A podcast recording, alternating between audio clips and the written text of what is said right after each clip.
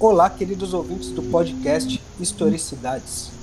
Sou o Frederico Moreira e sejam muito bem-vindos. Historicidades. Historicidades. Historicidades.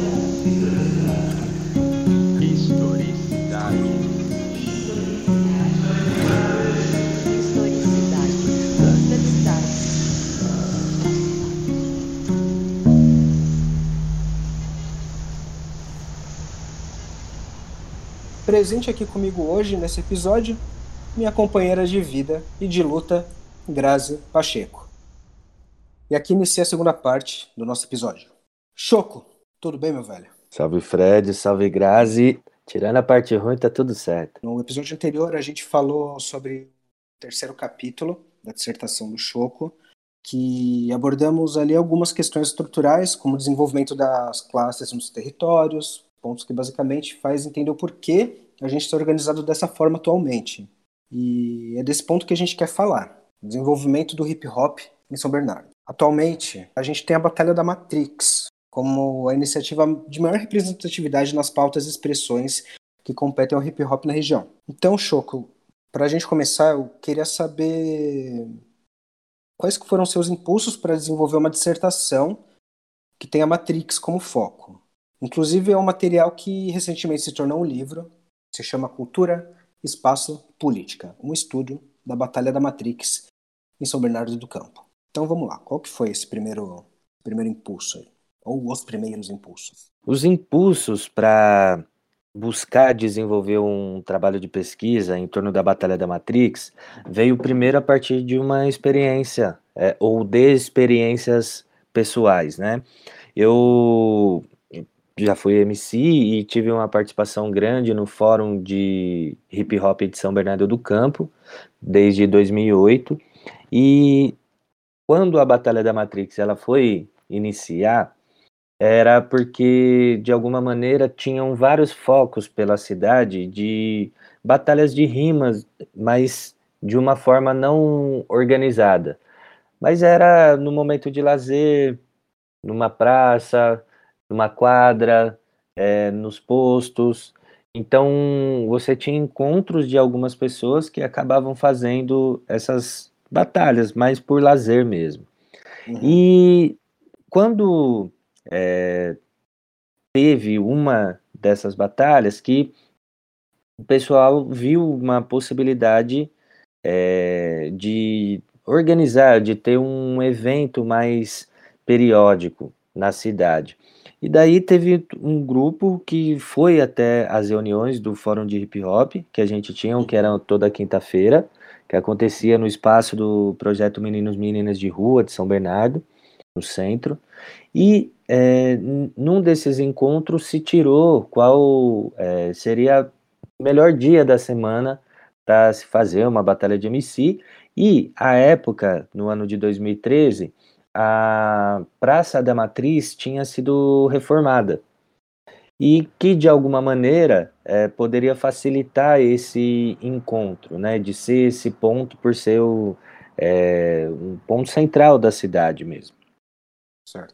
Então, é, quando começou a Batalha da Matrix, então eu já é, tinha é, vivenciado, é, ido até o espaço, e quando teve um ano, a gente do Fórum de Hip Hop é, fez o aniversário de um ano da Batalha da Matrix em conjunto, com todas as nossas aparelhagens, e desde o início, né, final de 2013 para 2014, muitos conflitos passaram a acontecer é, na batalha e ter um contramovimento para que o evento não acontecesse mais na Praça da Matriz.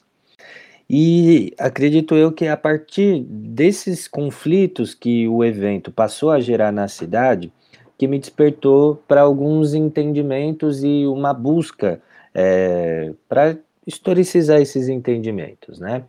Quais são eles? É, quando você passa a ter um, é, uma judicialização, inclusive, desses conflitos, no sentido é, de um grupo de comerciantes, de moradores do entorno, é, da igreja e do Conselho de Segurança do Centro, né, o CONSEG é, Centro, é, enviarem um pedido para o Ministério Público é, para que o evento ele deixasse de existir, é como se é, o evento fosse causador de distúrbios irreparáveis.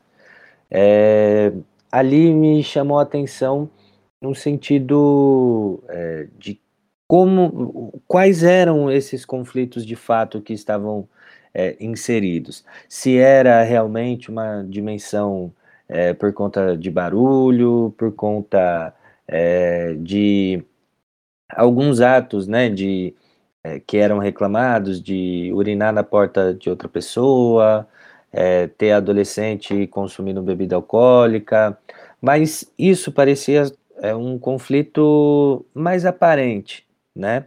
E para mim é, eu tinha uma como necessidade até de entender quão, como que essas dinâmicas sociais elas se estruturavam, onde quais conexões, quais nexos eram possíveis de fazer com elas, né?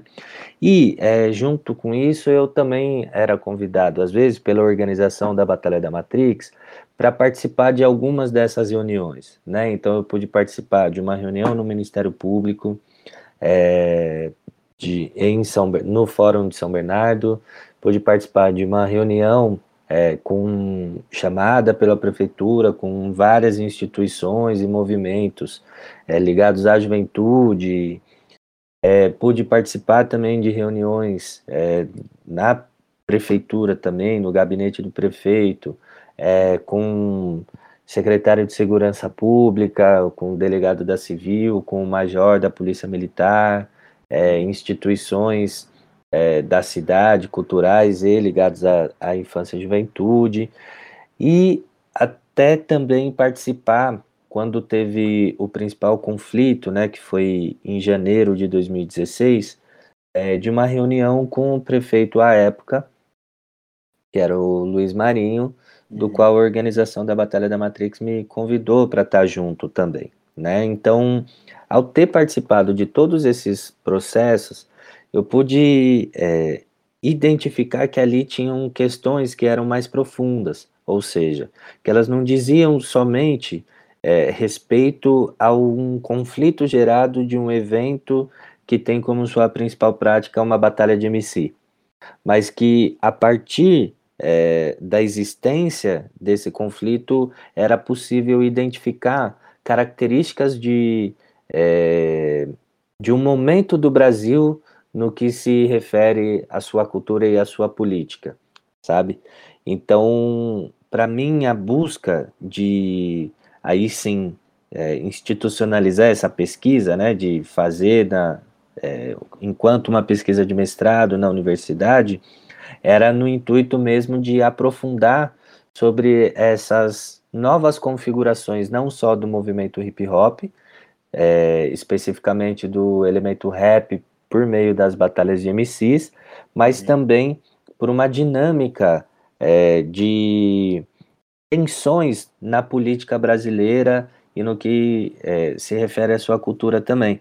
Então, é, a pergunta né, do estímulo que me fez é, seguir com uma pesquisa sobre a Batalha da Matrix, ela veio primeiro pela experiência e que, portanto, a minha pesquisa não era somente um relato dessa experiência, muito pelo contrário, mas utilizar essa experiência como um ponto de partida, é, a ponto de aprofundar nas leituras mais gerais é, a fim de conseguir fazer nexos entre um evento específico numa cidade como São Bernardo do Campo, mas que pode, é, por suas configurações, que a gente vai trazer mais para frente, é, revelar aspectos de um Brasil contemporâneo, vamos dizer assim. Existem outras festas né, populares. O Brasil tem bastante festa popular. Bom, isso não é uma festa, mas uma reunião popular, né, onde as pessoas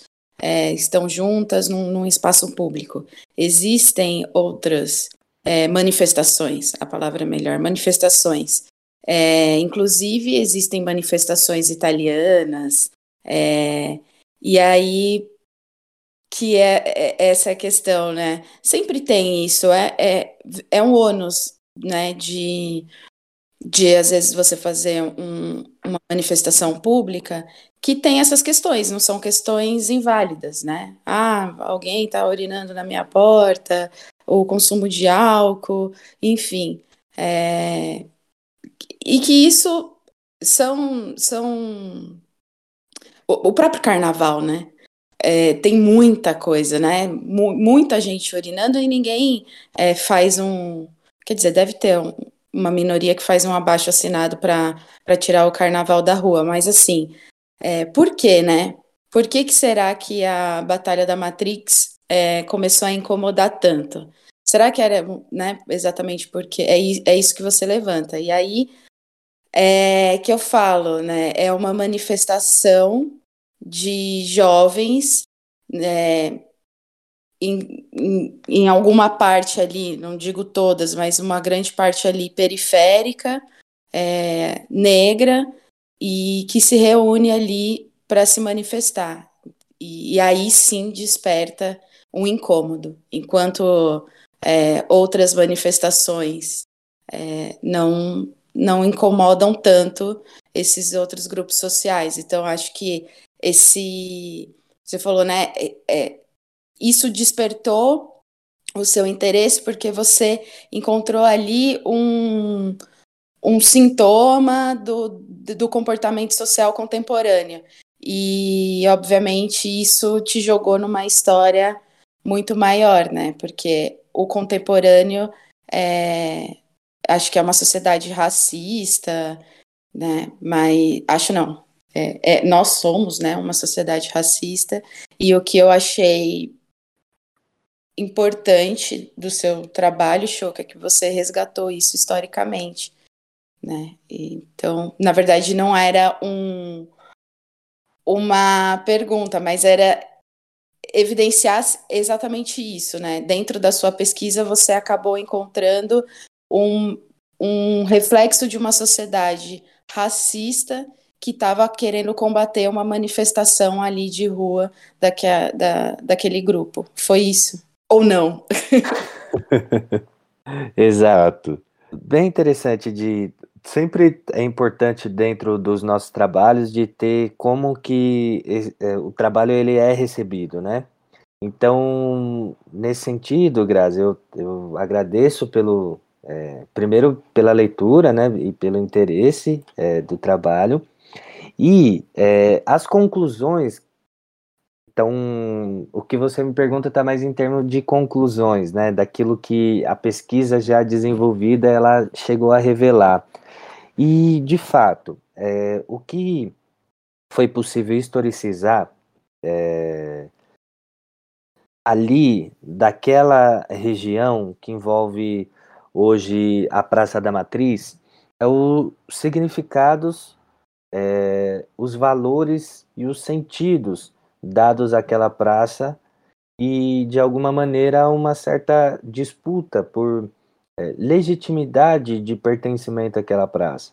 Então, vamos pensar que é uma praça que ela é, é a praça da Igreja Matriz de São Bernardo do Campo, e que foi a praça responsável pelo que, que representa o primeiro núcleo urbano é, de São Bernardo a partir ali de 1812, 1814 e que depois vai ter todo um desenvolvimento é, comercial e de uma dinâmica social em torno desse núcleo urbano.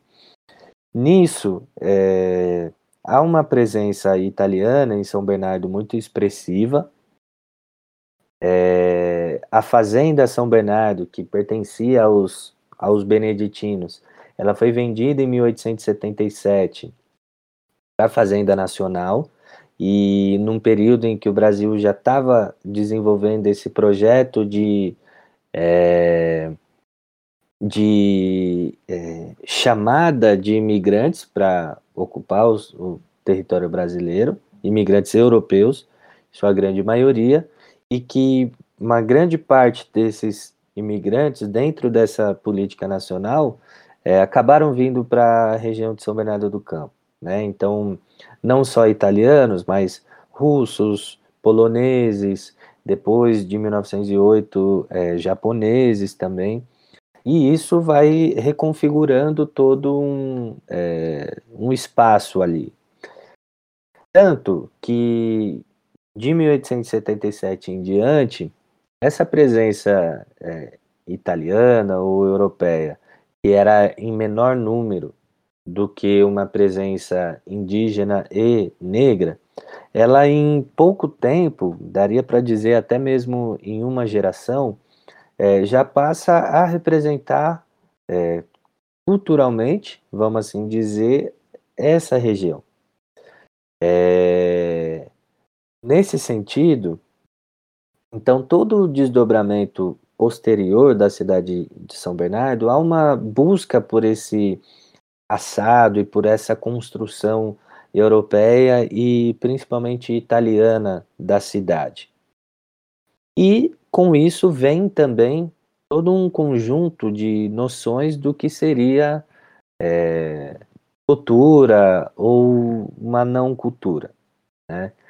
É, as críticas feitas à Batalha da Matrix, ao evento em si, era em geral que aquilo não era um evento cultural, mas era quase um disfarce é, para práticas ilícitas, era um disfarce, era um, é, era um distúrbio social disfarçado de um evento cultural. Né? Isso saiu em jornais, isso estava é, em debates públicos, isso estava na carta que foi mandada para o Ministério Público, enfim, isso foi revelado e que, inclusive, na dissertação eu acabo demonstrando esses documentos, né? E é, como o evento era visto como um distúrbio social em si, disfarçado de, de um evento cultural, é, vem-se a pergunta se o problema é a cultura hip hop como um todo ou quem a pratica, né? Como você bem citou nesse seu comentário, é, o que a pesquisa ela pôde revelar é que principalmente o público da Batalha da Matrix ele vai ser em sua maioria negro, né, preto ou pardo. Ele tem uma incidência maior, uma presença maior masculina, né, de 60%, porém não dá para se é, descreditar uma presença feminina é, grande até para um evento que é visto como um, um distúrbio, né? Então, de você ter uma presença feminina num período noturno, numa, pra, numa praça pública de 40%, é, isso não é a se desconsiderar. E a cidade de São Bernardo do Campo, ela é tocada como um, um todo pelo evento, porque o público da Batalha da Matrix, no levantamento feito pela pesquisa, é, ele abarca 46 bairros de São Bernardo do Campo. Então, é um evento que dialoga com a cidade como um todo, fora outras cidades que tem um público que vem para prestigiar o evento. Nesse sentido, é, tanto uma faixa central ou até mesmo bairros mais de classe média tem os seus representantes ali no evento, quanto também os bairros periféricos vão ter uma presença muito forte, né, de seus moradores ali também na região central, o que revela também a importância desses eventos na região central e o centro como esse espaço do encontro, né. Ao mesmo tempo, é, a motivação para que, porque tiveram várias respostas, né, ou tentativas de encaminhamentos desses conflitos da Batalha da Matrix. Um deles era levar o evento para é, pista de skate. Ali o, hoje o Parque da Juventude, que tem catraca, tem grade, é, tem vigilância da GCM e tem um horário para fechar o, o parque.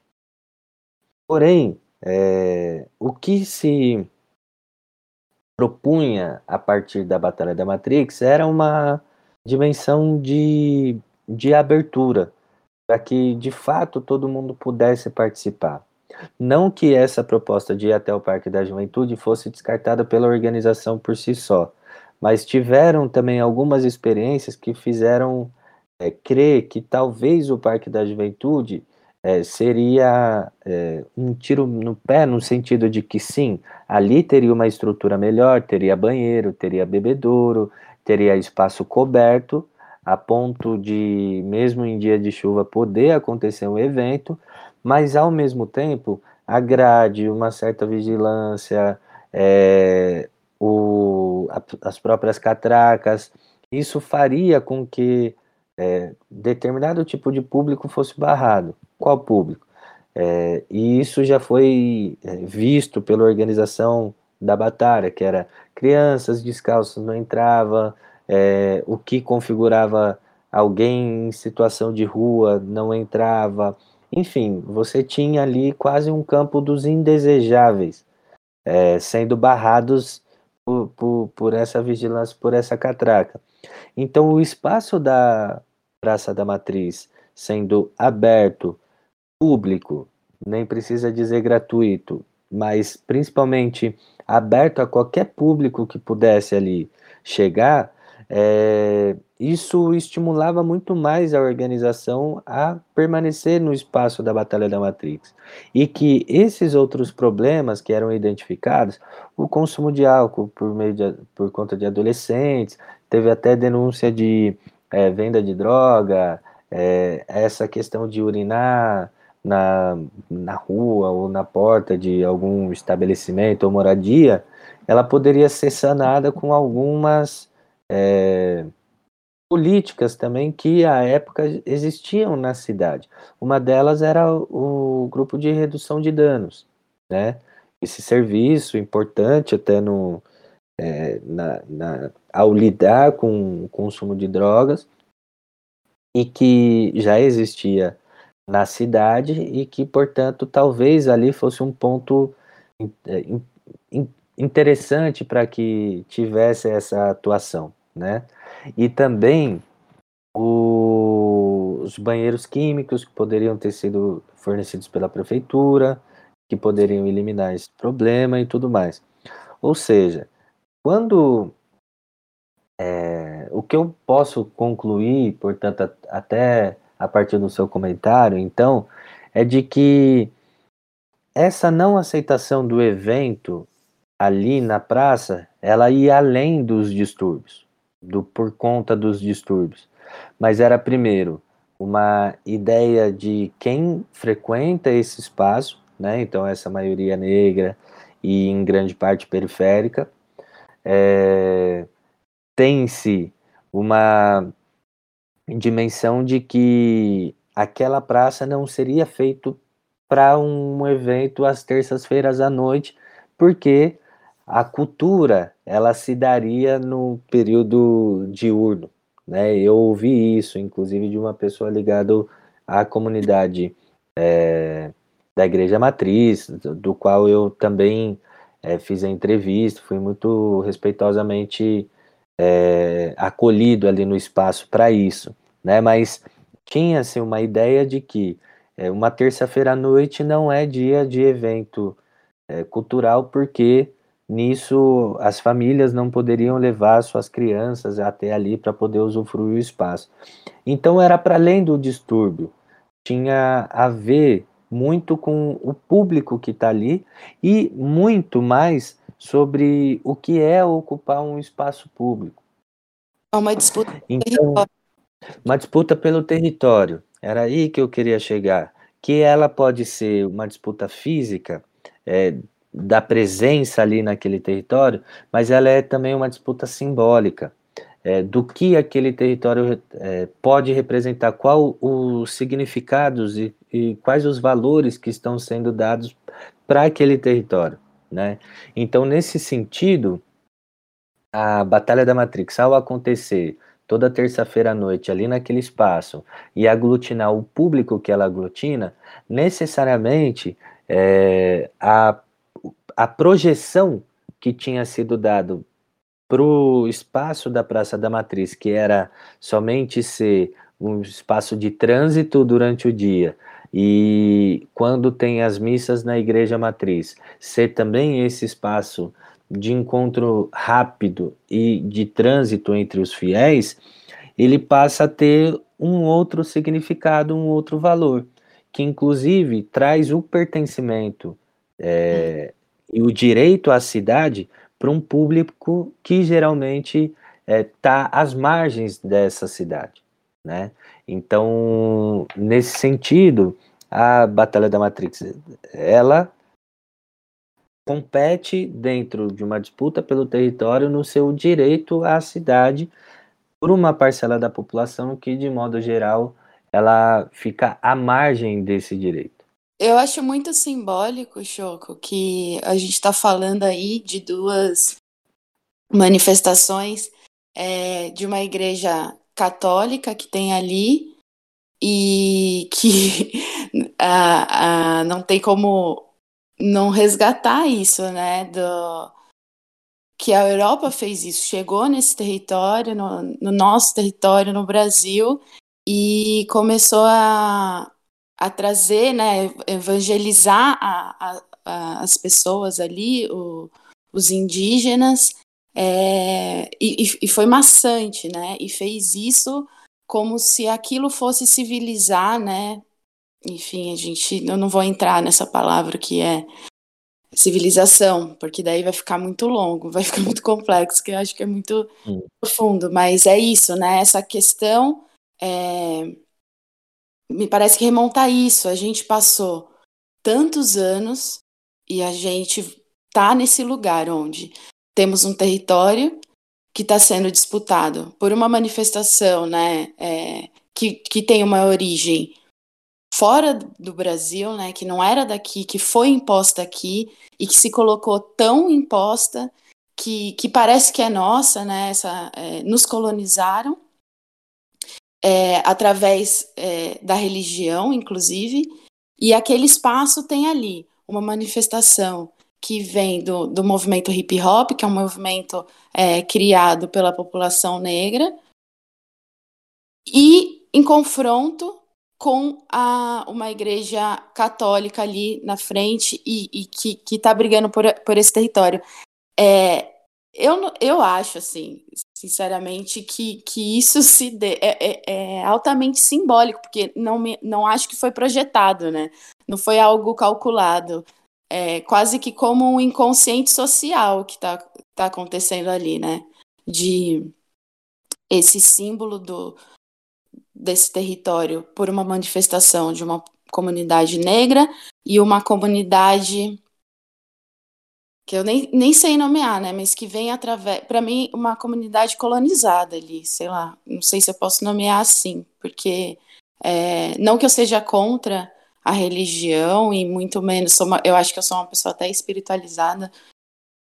Mas a questão é isso, não tem como você olhar para esse símbolo dessa luta por um único território que, que joga a gente lá para trás, na época ainda do, do descobrimento, entre todas as aspas possíveis, né? Mas da, da época da invasão que se deu no território brasileiro e que se passaram mais de 500 anos e nós ainda estamos brigando para ocupar um espaço que por direito é nosso. E eu acho que não é nem, nem só isso de ter direito, porque eu acho que todos nós podemos ter direito.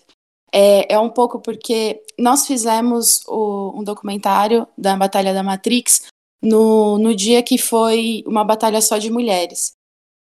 E, uhum. e nós fomos lá e Óbvio, eu não vi esses distúrbios. É, eu acho que tem isso, né? Tem um, um, sei lá, uma pessoa bebendo, consumindo álcool, você não sabe que idade que ela é, enfim. Mas não foi isso que me saltou aos olhos, sabe? E acho que quem vê o documentário também não é isso que enxerga. Não é, não, eu acho que nem é a maioria, sabe? Eu arrisco dizer que é uma minoria que, que esteja fa fazendo é, o que não é considerado cultura dentro de uma lógica, sei lá, colonial de novo. É, o que a gente viu foram pessoas realmente se manifestando e, e trazendo suas questões ali e trocando é, uma manifestação muito bonita, muito autêntica e de enriquecimento de identidade muito forte. É, só que eu vi de dentro, né? Eu entrei lá, eu fui lá para ver. E quando as pessoas vêm de fora, outras pessoas vêm de fora, tem esse objetivo de colonizar mesmo, né? Essa manifestação. Ah, não, mas isso daqui não, não pode ser assim, porque isso daqui não é cultura desse jeito que acontece. Cultura é aquilo ali, é, é o civilizado, o que tem que ter certas regras. É, é isso, né? É, eu tô reforçando, tô sendo repetitiva, mas é que para mim é tão simbólico essa briga de território que ela ecoa em vários lados de como que a o, o, externo ali da Batalha da Matrix quer colonizar aquela manifestação para que ela seja ou do jeito que eles querem que seja, ou que ele não seja ali, e que seja transferido para que daí, com certas limitações, ela possa se enquadrar ou se colonizar dentro desse pensamento, como já fizeram em outras épocas, né? A capoeira, eu acho que passou por isso, né? Outras manifestações passaram por isso, porque sempre tem uma visão de como as coisas têm que ser, né? Vista por esse estrangeiro aí. É um olhar estrangeiro dentro da nossa própria terra. Então, por isso que é brilhante essa essa sua volta, assim, esse seu, esse seu, seu, seu estudo, essa sua pesquisa. Pô, é, eu acho que tem é, e é, foi interessante para mim é, que para o desenvolvimento até da pesquisa da Batalha da Matrix, eu tive que aprofundar muito é, nos estudos sobre espaço, né? São feitos é, tanto na geografia quanto na arquitetura e urbanismo. E é, nessas pesquisas é, há um debate muito grande do, de pensar as cidades em si, né? Aqui as, as cidades servem e como que é, o desenvolvimento das cidades eles vão sendo é, influenciados por uma dinâmica econômica, né? Então, uma coisa que, que é fato é, foi de chegar que nas cidades contemporâneas o quanto que é, você tem uma verticalização dos centros e você passa a ter uma centralidade é, econômica a partir do capital fi, é, financeiro ligado ao capital imobiliário. Né? Então você tem as imobiliárias de fato ali modificando a paisagem urbana, não necessariamente há uma necessidade humana daquela modificação, mas por uma dinâmica de mercado. E o quanto que os shopping centers passaram a assumir é, uma centralidade dentro da cidade, por conta da ideia de segurança e da ideia de comodidade. Né? Então você tem um, um espaço de compras e que também ele se torna um espaço cultural quando é, você tem é, cinema, você tem alguns teatro, você tem alguns espaços até de coworking, né? É, você tem alguns espaço é, de galeria de arte, enfim, é, os shopping centers se tornaram esse espaço da onde é, se centraliza toda uma dinâmica da cidade, porque aí sim as famílias podem ir até o shopping, é, que é o, se vão ao cinema, elas têm uma praça de alimentação, ou se vão é, para comprar qualquer outra necessidade, tudo ali concentrado no mesmo espaço. E isso, de alguma maneira, é, vai também centralizando certos serviços é, e em torno desses shopping centers, né? Então, se a gente pega a cidade de São Bernardo do Campo, é, tem três é, shoppings principais, vamos dizer assim, dos grandes, que é o Shopping Metrópole, é, o Golden Square, na Avenida Kennedy, e vai ter o São, pa o São Bernardo Plaza Shopping, né? Que fica ali próximo é, da, do terminal Ferrazópolis. Esses três shoppings, eles vão é, ser circundados também por, um, por condomínios, né, que vão se utilizar dessa centralidade do shopping e dessa comodidade que ele gera para também desenvolver no seu entorno complexos multiuso, né, que vão envolver escritórios, vão envolver é, salas comerciais, vão envolver hotéis, rede de hotelaria e vão envolver moradia. Então esses complexos multiuso em torno de shopping, eles passaram a ser muito comuns. Em São Bernardo do Campo isso fica muito visível, principalmente a partir de 2012. É, então, em torno do Shopping Metrópole, a gente tem dois empreendimentos grandes. Um deles é o Complexo Domo, né, que tem quatro categorias, que vai desde comercial, é, residencial e entre outros. E você tem também é, um, um, complexo mais recente que está ligado é, a uma rede de hotelaria, de moradia, salas comerciais que estão bem de frente ao Shopping Metrópole. Do Golden Square, você tem também é um complexo multiuso que ele foi é, criado ali na mesma rua, não é bem de frente, mas está muito próximo, que ele envolve também salas comerciais, ele envolve é, também moradia, envolve também uma rede de hotelaria ali. E no São Bernardo Plaza Shopping você tem também ali, como já era uma área mais residencial, muito por onde crescer esses complexos multiuso, mas de alguma maneira ele vai buscar seguir essa mesma é, lógica. Uhum. Isso nos traz uma dimensão de que é, os espaços de lazer e de convívio da cidade eles passaram a se dar muito mais nesses espaços privados e voltados ao consumo. Então, a Batalha da Matrix, ela acontecendo desde 2013, ela envolve de novo esse retomar o espaço público como um espaço de convivência, como um espaço também de lazer e entretenimento, mas como um espaço também de produção cultural, né? Então, isso para mim chamou muita atenção, é, no sentido de que a Batalha da Matrix, em São Bernardo do Campo, ela funciona até mesmo como um, um certo respiro a um conceito que até foi dado que é de privatópolis, né, do quanto que a cidade ela passa a ser é, privatizada nesse sentido é, de que há um medo geral da sociedade, um clamor por segurança e que essas seguranças elas estariam também nas guaritas, nas câmeras de segurança, mas é, principalmente nesses espaços fechados com uma rede de segurança, é, fazendo essa guarda, né? É, nesse sentido, o, a Batalha da Matrix, o evento, ele funciona como essa, esse respiro a Privatópolis. E isso, ao mesmo tempo, pode parecer algo é, simples e até corriqueiro, porque nas cidades grandes isso está tão visível que passa a ser naturalizado.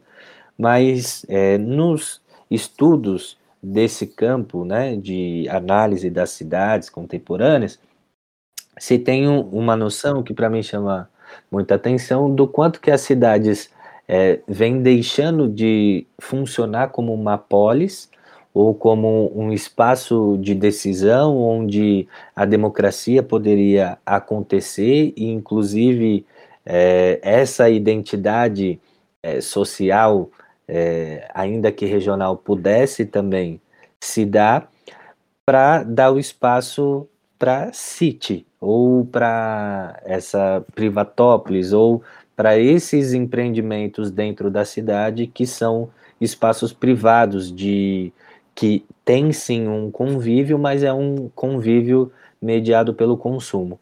Então, só isso daria para a gente é, abordar uma série de questões que envolve também os conflitos em torno da Batalha da Matrix, pois segurança hoje está muito associado à ideia de um espaço privado que seja é, fechado que tenha uma, sele uma seletividade, uma seleção de quem entra e que você tenha um conjunto de regras de que quem entra vai assumir. Isso acontece em, é, nos variados espaços.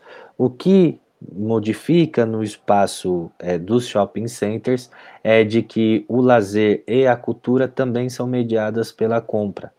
né? Ao passo que você está num espaço público, aberto, sem grade, sem catraca é, e sem segurança privada ou pública, apesar da GCM é, no andamento com, das conversas com a organização da Batalha da Matrix ter tido ali uma certa presença, mas era a ideia de que ali seria um espaço da insegurança ou da, o espaço em que é, ao você estar lá algum mal ia te acontecer. Então esse conflito em torno da Batalha da Matrix ele ele está permeado por uma por um um racismo estrutural por uma série de preconceitos, mas principalmente ele está permeado por essa noção de cidade, do que é seguro dentro de uma cidade, na onde eu vou exercer é, o meu convívio social, onde eu vou é, poder gozar do meu lazer social, é, e que, em modo geral, esse lazer esse entretenimento, é, esse consumo cultural, ele vai ser buscado é, em shopping centers ou em espaços fechados cercados por segurança.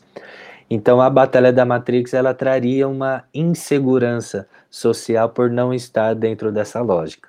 Sim, a gente inclusive no episódio anterior a gente abordou um pouco sobre a questão da Privatópolis, né? Exato. Foi levantada essa questão, inclusive voltado à construção da violência também, né? Que tudo isso são também ferramentas e um projeto a partir da forma do que somos enquanto organização social, né? Exato. Então queria aproveitar para dizer que no, nesse episódio anterior, né, que a gente deu um foco nesse seu lado pesquisador, e agora eu gostaria também que você apresentasse para a gente o seu lado mais como uma figura atuante no hip hop.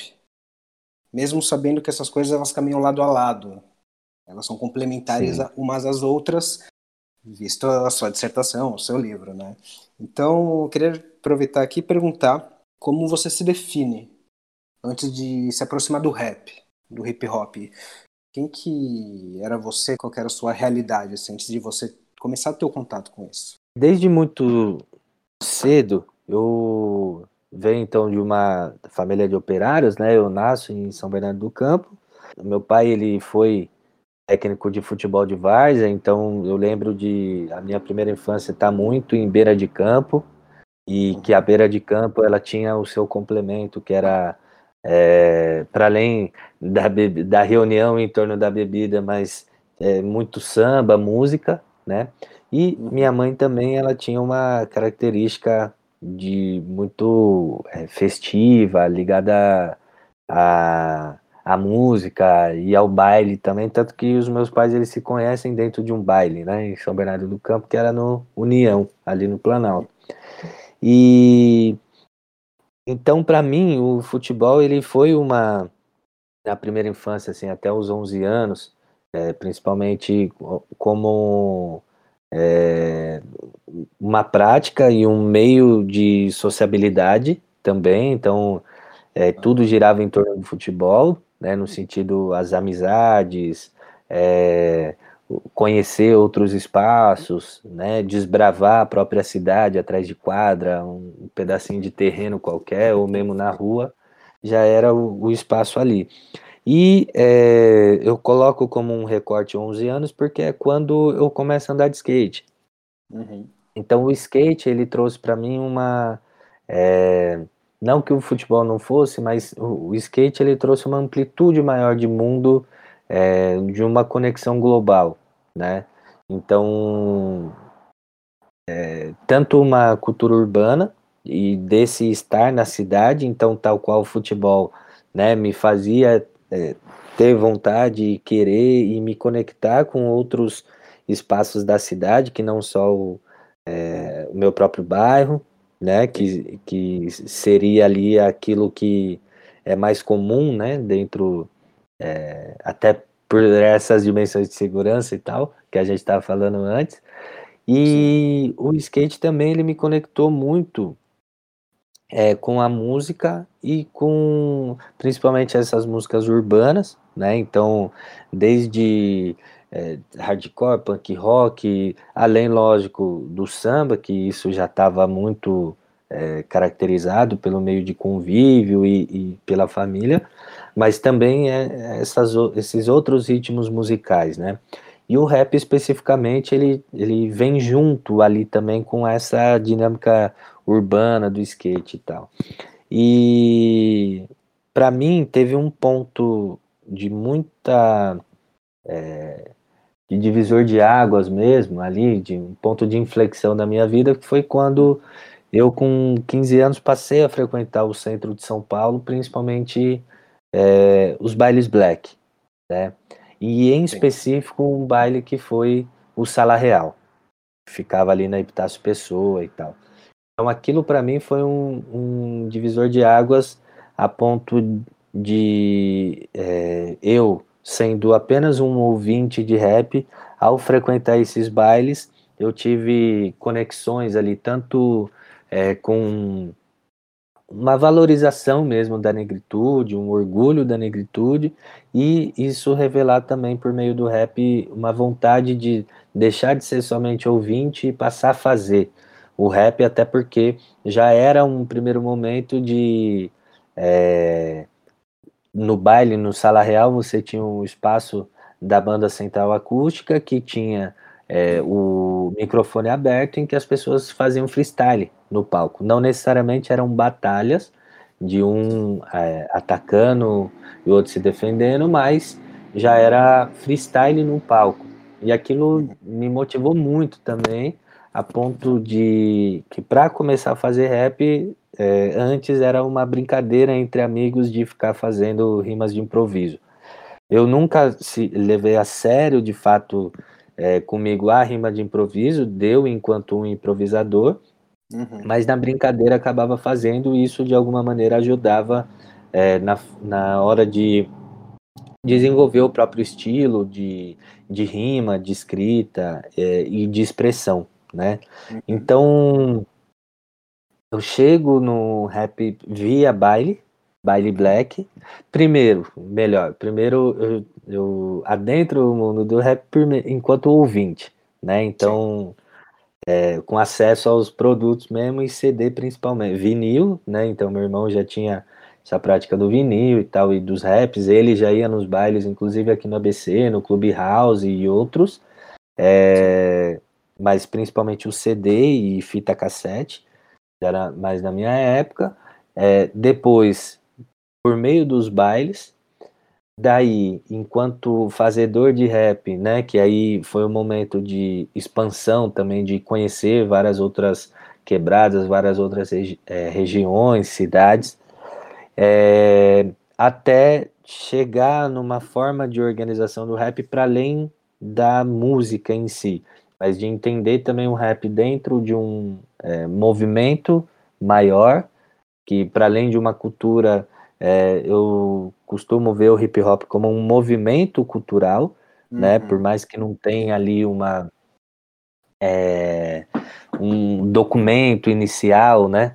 É, que proclame que, olha, estamos desenvolvendo aqui um movimento cultural, mas a sua prática é, e as reflexões internas do, do hip hop, é, a meu ver, o configuram como um movimento cultural. E daí vieram tanto minha participação num coletivo, num grupo chamado Quilombagem, que tinha uhum. como prática é, uma atuação política também, e a organização dos eventos de rap vinham atrelado também a essa consciência social e busca de intervenção na sociedade. E depois isso vai se desdobrar também na minha participação no Fórum de Hip Hop de São Bernardo do Campo e é, dentro do fórum na construção do sarau do fórum é, que eu estive entre 2010 e 2017. Né? Então, acredito que eu respondo como que vai se dar essa minha entrada no, no rap né? e no hip hop como um todo. A sua entrada aí já de certa forma, um resumo da sua trajetória também, né? Exato. Dentro dos bailes, teve algum evento, assim, específico, algum ponto que você, que te virou alguma chave mesmo? Você estava ali em algum dia que você foi assistir algo, você foi participar de algum evento e teve algum acontecimento assim que você falou, nossa, é isso? Então, teve, é, dos bailes em si, eles já foram. é, eu posso dizer que quando eu cheguei na primeira vez no Baile Black, ali no, no Sala Real, né, em 2003, um ano antes eu tinha é, visto um evento de hip hop embaixo do viaduto do Chá, ali na- perto do Vale do Anhangabaú, em São Paulo também, que aquilo é, foi um Big Bang, assim, para mim, né? No sentido é, que era um evento de hip hop, então tinha big girls, b-boys, tinha um muro sendo grafitado, tinha um palco em que o DJ também rolava o som e é, um dos grupos que se apresentou naquele dia foi a Academia Brasileira de Rima. Hum. E quando eu vi o Max B.O. fazendo uma rima de improviso em cima de um RG de uma pessoa que estava no público, aquilo ali me é, despertou, me fascinou, né? É, e desse fascínio me levou de alguma maneira para esse baile. E o baile em si, é, eu não destacaria um evento em específico, mas o próprio baile, né? De estar num lugar em que é, você tinha a maioria é, das pessoas ali eram pretas, e mas numa condição de orgulho e numa condição de partilha, de, de camaradagem, de irmandade, né? Então, não que não houvesse conflitos, mas de modo geral era um clima muito é, favorável, muito gostoso mesmo de você estar é, para confraternizar, enfim. É, era, um, era um rolê. Toda sexta-feira à noite é, a gente já tinha ali aquela dedicação de saber que ia pro, pro Sala Real, né? Pegava o Parque Dom Pedro aqui em São Bernardo e já seguia para lá. Nem todas as vezes a gente tinha dinheiro para pagar o, o transporte, mas ou passava de dois, ou passava por baixo, enfim. Sim, Sempre é o que a adolescência nos proporciona para quem quer usufruir da cidade sem dinheiro, né?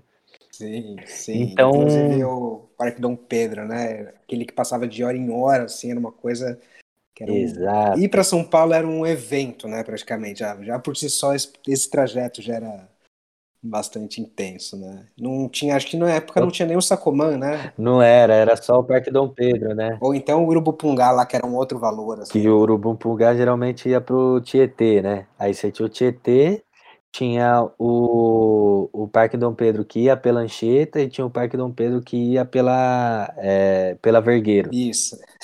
Sim, E aí era sim. mais demorado, porque era por dentro da cidade e tal. É verdade. Então sim. tinha essa questão também, né? De esperar o Parque Dom Pedro que fosse pela Anchieta, que aí tendencialmente era mais rápido. Sim, né? você você pegava onde ali na Faria Lima, ele, que, em que ponto ali, que altura da Faria Lima? Geralmente ali, ou do ponto do é, da, da Feira Lauro Gomes, Ah, Né? sim, aquele mesmo.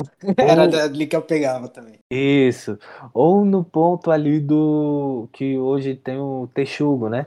Que é Ah, ok, próximo sim, do sim. Habib's e tal. Era Sim, sim, num desses pontos. Perto da. Presmaia ali, né? Para aqueles lados. Isso, isso. Certo, certo. Eita, bons tempos. Muito bem. É, agora, nesse, ainda dentro desse, desse tema, você já como rapper, você gravou um disco, né? E como foi que se deu esse processo? Eu lembro quando, e é bem legal de fazer esse exercício de memória, porque quando eu lembro dessa época é, é uma memória afetiva muito boa, porque é, tinha um clima ali de experimentação muito grande, né? É, só para exemplificar, tem, tem amigos que eu fiz nessa época e que são ainda hoje, é, que a gente se conheceu por meio dos raps, e principalmente porque cada um gravava seus raps nas fitinhas, né? Então tinha os aparelhos 3 em 1 em casa que você plugava um microfone qualquer e acabava fazendo uma gravação ali e a sua fitinha ia é, se divulgando, sabe? Num certo circuito e tinha vários momentos que quando a gente ia para encontrar uma pessoa e tal, que também estava ligada ao rap, a gente levava a fitinha e ficava cada um ouvindo a fita do outro, assim, né? Então, é, nesse sentido, as primeiras gravações que, que eu acabei fazendo, que era tanto eu e o Juninho, que a gente era os parceiros é, que não se desgrudava na, na época e tal, aí só depois que o Juninho mudou para São José dos Campos, mas a gente fazia muitas gravações nessas nas fitinhas e depois eu fui conhecendo várias outras pessoas, inclusive o Dux, né, o Sarcasmo, que é com quem a gente lança em 2008 o Paralelo Capital. E até chegar em 2008, então essa técnica de gravação nas fitinhas, que era uma técnica que você não podia errar. Então você tinha que gravar num take só, de uma vez só, né?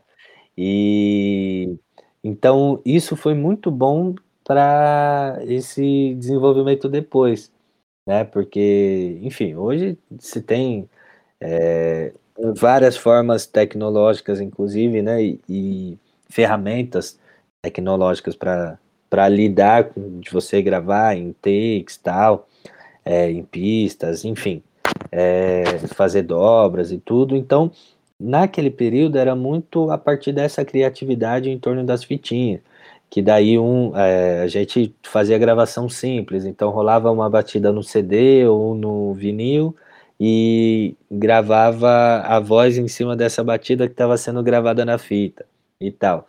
Aí teve um outro parceiro que já pegava essa gravação e em outra fita ele gravava essa gravação, mas fazendo as dobras, né, em cima é, do som. Aí depois dessas dobras é, fazia os squashes também, gravando o vinil em cima. Ou seja, então eram um, com os poucos recursos que a gente tinha, já era possível ter uma é, uma experimentação muito grande e é, um momento muito criativo mesmo, né? Que o que começou a me fascinar, inclusive dentro disso, foi é, os raps que à época era chamados raps underground, né? É, não só do Brasil, mas de várias partes do mundo e, e não tem como negar especificamente os Estados Unidos. É, mas muitos grupos que é, só ficaram conhecidos por um nicho pequeno de pessoas eram aqueles que eu passei a, a gostar, assim, né? Porque tinha um nível de experimentação que é, muitas das vezes não estava ligado ao que vendia mais, muito pelo contrário. Tinha inclusive uma busca artística ali, é, do qual o mercado às vezes, é, por mais que as pessoas até procuravam viver uma carreira por meio da, da música, do rap, mas o objetivo era outro, né? Era desenvolver a melhor rima, era é, fazer a batida mais estranha e conseguir rimar, era é, ter a. É, enfim, tinha uma ideia de experimentação, então, uma ideia que ninguém nunca imaginou que pudesse ser cantada no rap e tal.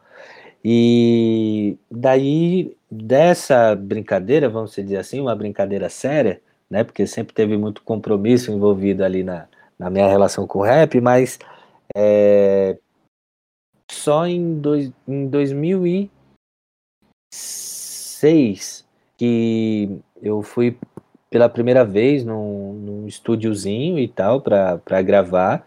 É, já vi um diferencial e inclusive uma certa dificuldade do que era para captação, a dimensão de mixagem e tal. Então é, foi um, uma primeira aproximação ali com, com algo que está mais próximo de um estúdio, de fato. E para o período do Paralelo Capital, é, a gente gravou até na casa do Oji, né, que na época morava ali perto do, é, do, do caramba, mano, do Museu do Ipiranga, né? E enfim, o Oji já conhecia, né, que ele era pichador e tal, conhecia meu irmão de outros rolês, é, conhecia a gente até porque é, o mascote que a época no contrafluxo, o mascote é de São Bernardo, era nosso parceiro, enfim, então tava ali meio que no mesmo circuito, e hoje ele, mano, fez essa é, para nós de sentido de falar, pô, é, acredito em vocês, quero gravar vocês, e só não fala para ninguém, né, porque até então estava começando ainda a se difundir a possibilidade de ter um home studio e tal, e ele fez de graça para a gente, né, naquele momento, e é, as gravações nas fitinhas ajudaram por conta disso, porque é, quando a gente ia pro dia, a gente já tentava gravar quatro a cinco sons no mesmo dia, tá ligado? Então, para isso, você tinha que já ir com a letra decorada e com é, a expressão que você ia querer utilizar ali para gravar num take só, sabe? Gravava, fazia as dobras e já passava para outra e tal. Então, foi um processo muito rico é, até chegar em 2008 da gente lançar mesmo. É, a gente fez praticamente quatro sessões ou cinco sessões assim de, de gravação. E daí depois envolveu também o DJ Dandan, que fez é, algumas colagens e squashes é, pra gente também. Uma delas a gente gravou na. É, o Rafão, Rafão Valafim, na época ele estava morando em Santo André e a gente gravou um dos squashes no, no home studio do Rafão também. Tudo de forma colaborativa, né? Era uma ideia de movimento, de fato, ali, que estava todo mundo a fim de se ajudar, sabe? Parece que o movimento em si era o pró maior é, de tudo e era o que, que preenchia, né? Todo mundo ali, pelo menos que estava envolvido nesse, é, nesse cenário mais aproximado e tal. E daí quando a gente falou, pô, vamos gravar. De início a gente ia gravar um EPzinho e tal. Só que as músicas foram surgindo, foram surgindo, foram surgindo, e daí é, acabou dando no Paralelo Capital, que é um álbum que o que chama a atenção é que a gente não chegou a fazer uma festa de lançamento, sabe, de fazer uma coisa oficial mesmo. Só que ao mesmo tempo é um, é um álbum que ficou que, que ficou, né? Pelo menos ainda hoje é, 12 para 13 anos depois, é, tem muita gente que se referencia nesse álbum, lógico, né? Não é um, um álbum que podemos falar que faz sucesso e tal, todo mundo conheça, mas ao mesmo tempo ele teve uma boa repercussão no, no meio ali, né? Você tem muita gente que conhece e você tem muita gente que o álbum faz muito sentido para a pessoa, né?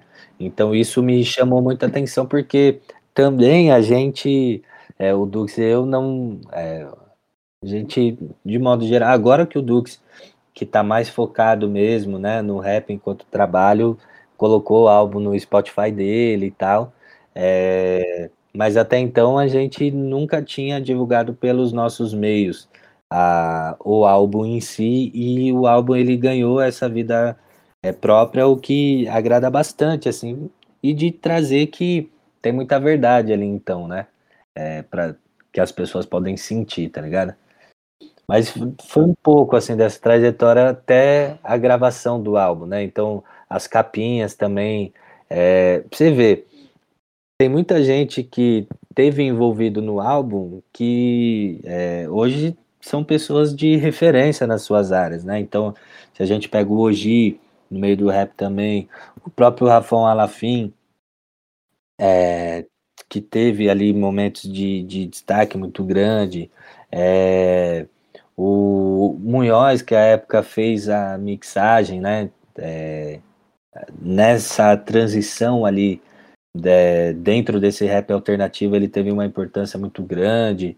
É, a capa foi feita pelo Bruno Curru, que, que é um artista também de São Bernardo, ali do, do Baeta, e que, enfim, já ganhou o mundo com, com a sua arte, tá na, em várias galerias e tal.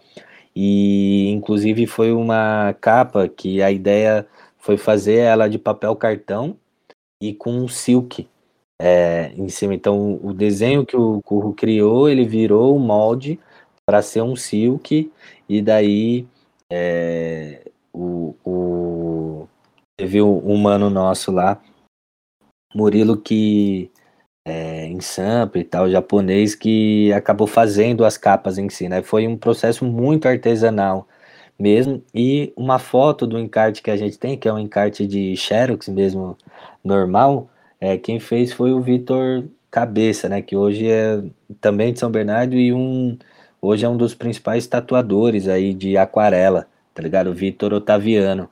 E então é, é, é da hora de saber que naquele momento, né, experimental, de todo mundo meio que tá ajudando todo mundo, né? Tudo isso que a gente falou, salvo as capas e a mixagem, a gente não pagou mais ninguém, né? Tinham muito uma, uma ideia de movimento mesmo, de colaboração, de, de fortalecimento uns com os outros e tal. Da mesma forma que fortaleceram a gente aí, a gente também tinha é, fortalecido em outros aspectos, né?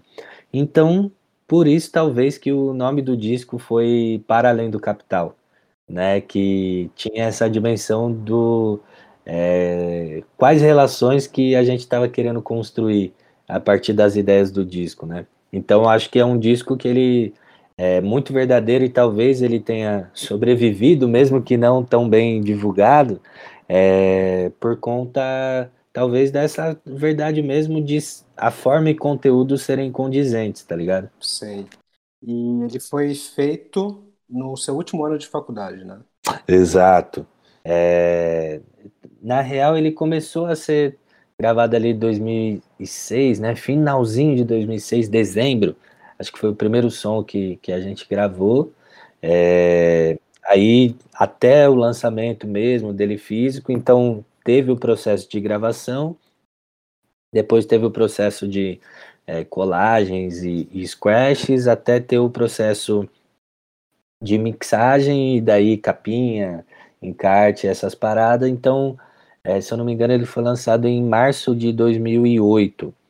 E em dezembro de 2008 é quando, é, enfim, foi meu último ano da faculdade. Para mim, eu costumo brincar como fiz ciências sociais na, na Fundação Santo André e na época não tinha é, o TCC como um trabalho de conclusão de curso, né? Era é, era bacharelado e licenciatura, então é, os trabalhos eram dissolvidos, não num trabalho só, que era o, o TCC, então costumo dizer que o, o Paralelo Capital, o álbum, foi o meu TCC, tá ligado? Foi aquilo que representou de fato uma condensação é, de todo esse processo de aprendizado que foram os quatro anos ali nas ciências sociais, né? Não tem como não dizer, então, né, que essas coisas caminham lado a lado. Total. Boa, muito bom, muito bom, Choco. Então, minimamente apresentado aqui no hip hop, minimamente mesmo, né, porque a gente não, a gente sabe, né, que se a gente cavar não vai parar de aparecer cada vez mais coisa.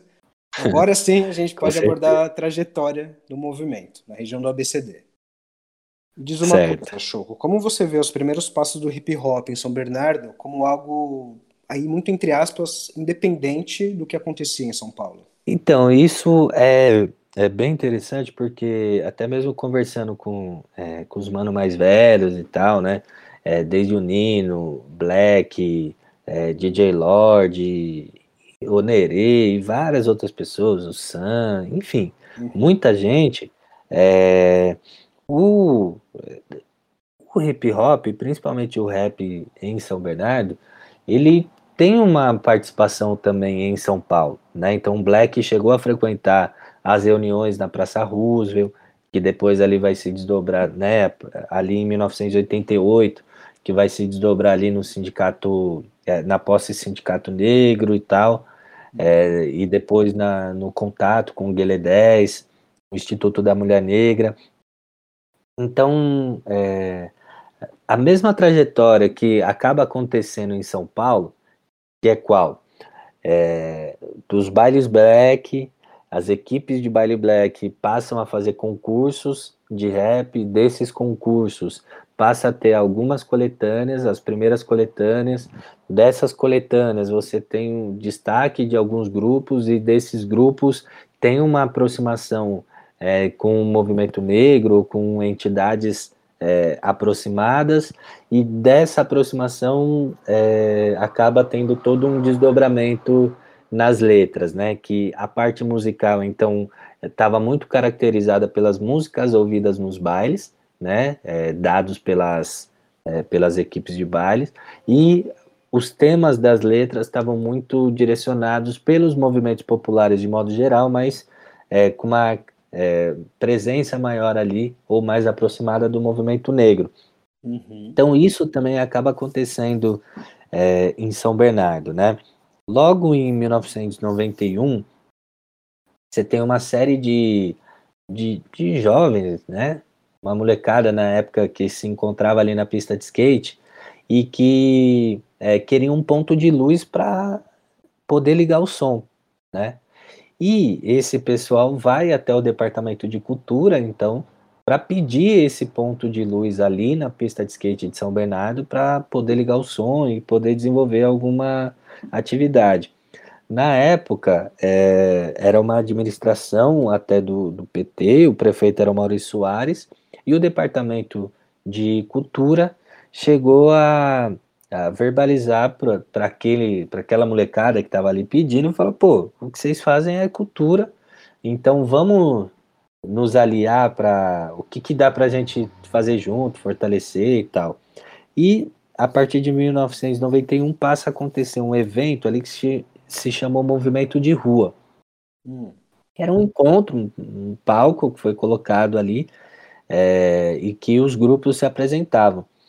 À época tinha um baile em São Bernardo já, que a Chic Show fazia, que é o Show Papo, né? Ou melhor, tinha o Show Papo e num desses dias a Chic Show, quem, é, quem comandava, tinha o dia do rap, então você já tinha mais ou menos ali um ponto de encontro e escoamento do rap na cidade.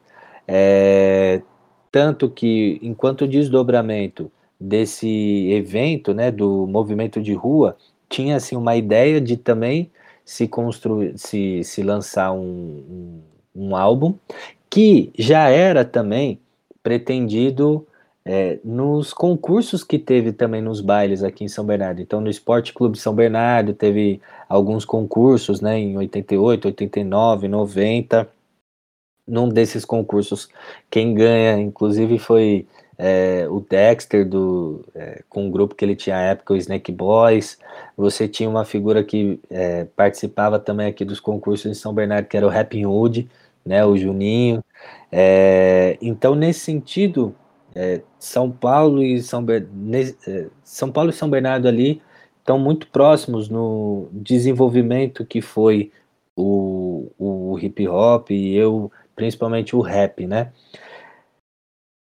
Fruto do movimento de rua, então, assim como nos bailes não saiu vinil, né? Então, é, o pessoal falou que depois conseguiu entender que a ideia de lançar o vinil é porque aí tinha um concurso para ter o, o, concurso, quem votava qual foi a melhor performance era o público. Então, é, as pessoas que iam se apresentar levava a família, levava os amigos, vizinhos, então mobilizava todo mundo para ir no baile. Só que depois eles falavam que é, eles chegaram à conclusão de que aquilo era só para lotar o baile mesmo. É, e que na cabeça dos organizadores do baile não tava de lançar o vinil coisa nenhuma né? Tanto que não ah. saiu nenhum nesse sentido, né?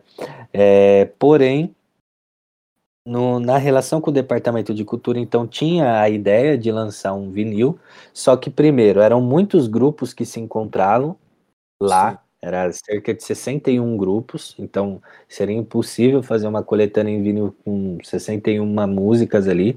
Nem todos os grupos estavam num patamar de, de qualidade né, suficiente já para gravar uma música e também você tinha pouquíssima, é, pouquíssima gente que é, tinha uma dimensão de produção cultural, é, produção instrumental própria. É, então tinha que, e isso era muito comum na época que as pessoas iam, compravam um, um vinil, né, a batida no vinil, e muitas das vezes num evento é, cinco grupos diferentes cantavam em cima da mesma base, tá ligado? Porque era o vinil que geralmente estava disponível lá. Então, por conta de direitos autorais também, né, que ia ter um problema muito grande, é, então o Departamento de Cultura ele é, escolheu por lançar um livro, que foi o que é o livro ABC Rap, que foi lançado em 1992 e de alguma maneira é o primeiro livro é, ligado ao rap aqui no Brasil que foi lançado. Alguns dizem que inclusive é o primeiro livro de rap da América Latina, né? Que é um livro que Sim. consta com uma introdução, né, do pessoal do departamento de cultura, qual era a ideia é, do momento e as letras de alguns grupos que frequentavam ali as reuniões, né? Em 1992, no mesmo ano que foi lançado esse livro, é, muda-se a gestão de São Bernardo e a nova gestão que entra não tinha é, um, um apreço tão grande por, por essa manifestação cultural. É, e é a partir desse é, momento em que o MNU, o Movimento Negro Unificado, por meio do Adomair, né, que era um dirigente estadual que morava em São Bernardo, é, passa a ter uma proximidade maior com os grupos de rap, usa o espaço do CREC Baetinha, que era também o espaço do Departamento de Cultura, como é, o espaço de reunião até pelo menos 95, e daí você passa a ter então um, uma presença maior do movimento negro por meio do MNU junto com os rappers, assim também como outros é, outros grupos, como o Sindicato dos Metalúrgicos, passa a ceder o espaço para ter encontros e tal. É, em 93 você vai ter a, a organização e a articulação da posse Raulsa em São Bernardo. E é, como uma das propostas de nome era se chamar Posse ABC Rap, mas que é, por conta de um militante específico, que era o Queto, né, que já era é, já tinha se convertido para o islamismo e tinha uma referência na revolta dos malês como sendo é, um, um, uma revolta, um momento importante de luta do povo negro no Brasil, é, uhum. e os malês eram da etnia Hausa, né, oriundos ali onde hoje é a Nigéria, então ficou essa proposta de posse Hausa é, por conta dessa etnia é, africana que tem como principal importância no Brasil a revolta dos malês em 1835. Né? E daí a posse Raulsa ela passa é, entre 95 e 97 ser uma um grupo de trabalho do MNU, né? Então eles faziam palestras em escolas, é, participavam dos debates nos sindicatos, enfim, era um, de fato um GT do MNU, é, era um do MNU, né? Aí depois tem um, uma pausa até por conta de que para alguns integrantes o objetivo principal era a parte cultural e não tanto a parte política que acabou engolindo o, o coletivo, né? Mas é, então nesse sentido, se a gente pega ali o desdobramento é, do rap na década de final de 80 e 1990, que rola em São Paulo, de alguma maneira ela está muito associada também com o desdobramento que foi é, dado em São Bernardo, né? Então, desde é, pessoas de São Bernardo frequentando os eventos lá em São Paulo, mas também de ter essa parceria. Então, o Rapping Hood sempre teve uma proximidade muito grande aqui com a Posse Raúça e também é, o Mano Brown ele chegou a ser em, 90, é, em 95, 96 é, presidente da, do projeto Meninos e Meninas de Rua de São Bernardo, né? Uhum, então sim. tinha uma conexão é, também aqui da cidade com, com o que estava rolando em São Paulo e que tinha influência também no Brasil, sabe?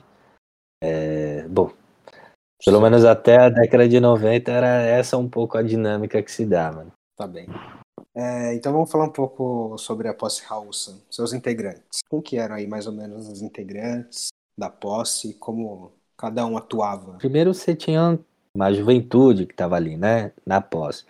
E no levantamento da, da pesquisa, eu tive como base é, um primeiro trabalho de pesquisa sobre hip hop no Brasil, que foi, ou numa universidade pública, é, num programa de pós-graduação, que foi da Elaine Nunes Andrade, né, que ela fez sobre a posse raúça. E ela defendeu o mestrado dela em 1996. Então eu usei esse o trabalho dela como uma, uma base de referência, inclusive para ter uma, atualiza, uma atualização de que as lideranças da posse raúça naquele momento, o que que elas estão fazendo hoje, sabe? Então eram sete pessoas uhum. ali que ela indicava e em grande parte é, essas pessoas ligadas à posse raúça, elas tinham uma característica de identificar o hip hop como uma militância e que a sua profissionalização viria é, primeiro por meio do estudo para acessar é, uma empresa ligada às indústrias né, da região. Então, de modo geral, né, é, são trajetórias é, parecidas, apesar de ter uma individualidade nessas trajetórias, mas de modo geral eram negros, né, homens, uhum. que trabalhavam nas indústrias aqui da, da região e principalmente a, a chave de entender esse período e a posse house em específico era a relação com a ideia de profissionalização. Então, a profissionalização não viria por meio do hip hop. O hip hop era uma militância, no qual o, o dinheiro era buscado por meio do, do trabalho em uma empresa qualquer, e o hip hop era na onde a identidade, onde os anseios, onde é, toda uma, uma capacidade artística ali era, era é, revelada, sabe? Então, nesse sentido, é, o ponto de mudança depois que eu acabo vendo entre essa dinâmica da posse raúça até chegar na organização da Batalha da Matrix vai se dar muito por conta dessa dimensão da profissionalização. A posse ela em um determinado momento, ela para né, de atuar pela necessidade dos seus integrantes amadurecerem as questões, buscar fonte de conhecimento, profissionalização. E toda essa construção que aconteceu dentro desses anos gerou algumas sementes também, né? Que tem uma relevância essencial para o fortalecimento da cultura de São Bernardo.